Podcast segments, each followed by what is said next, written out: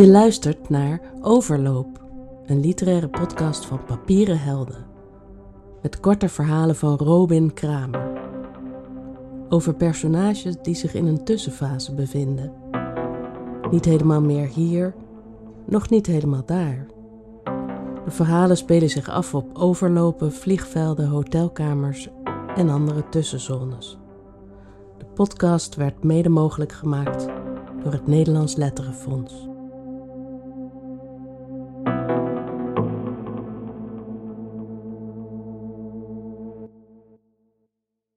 Spottersplaats. Ik ben, zoals u weet, nogal een dramatische jongen.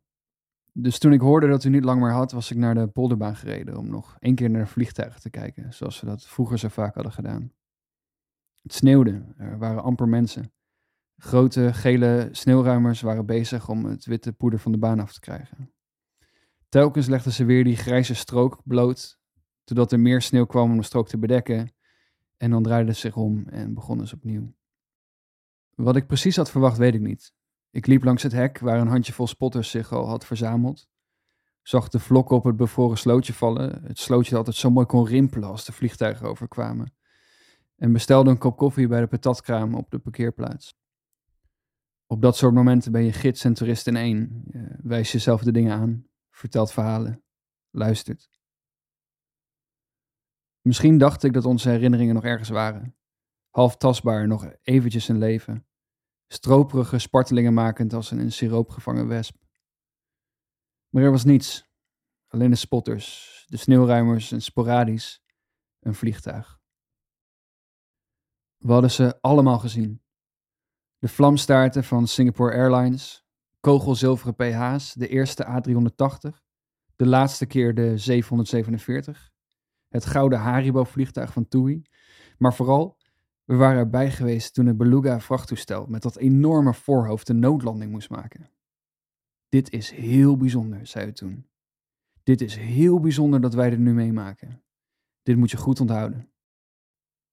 En wie gaat me vanaf nu vertellen wat er bijzonder is? Wat ik moet onthouden? Of zijn de bijzondere dingen nu zo'n beetje voorbij en moet ik me in gaan stellen op het onthouden, het herinneren? Een groot vrachtvliegtuig gaat over en ik voel die vertrouwde, prettige rilling in mijn middenrif. Het geluid om mijn oren, het instinctief draaien van mijn hoofd, het volgen waar alle spotters aan meedoen. Alsof ze naar een tenniswedstrijd kijken die op halve snelheid wordt afgespeeld. Het is een ritueel. Natuurlijk. Een onduidelijk begin, waarbij het vliegtuig al in beweging op de baan verschijnt. Het moment waarop het vliegtuig voor een paar seconden precies in het kader van je zichtveld past. Op dat moment maak je de foto.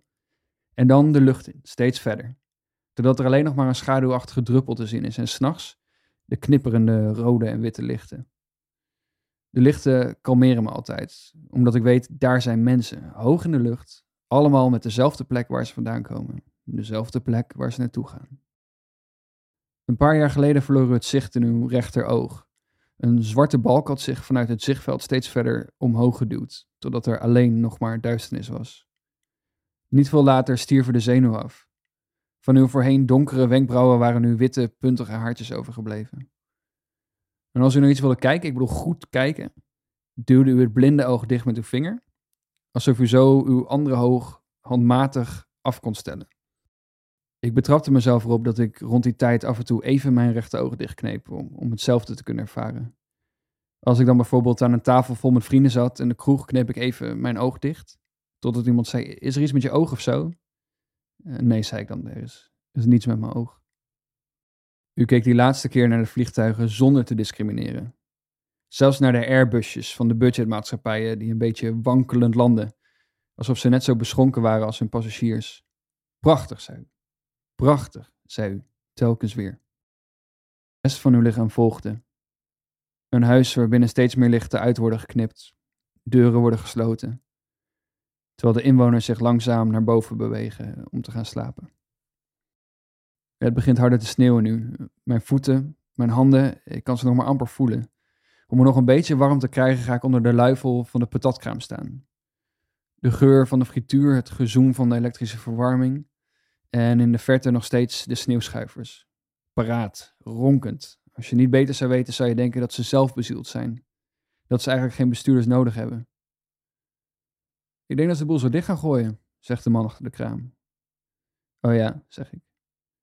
De gele sneeuwschuivers maken de rondes, maar steeds vaker tevergeefs. De sneeuw valt hard en schuin. En met nog een paar uur zal het vermoedelijk alles bedekt hebben. Ook de ramen van de geparkeerde auto's, de daken van de lange grijze vertrekhallen in de verte en de begraafplaats 200 kilometer terug naar het oosten. Ik heb hier een eh, Beluga vrachtvliegtuig gezien, zeg ik. Oh, dat zegt me allemaal helemaal niks, jongen, zegt de man van de kraam. Ik geef niet zoveel om vliegtuigen.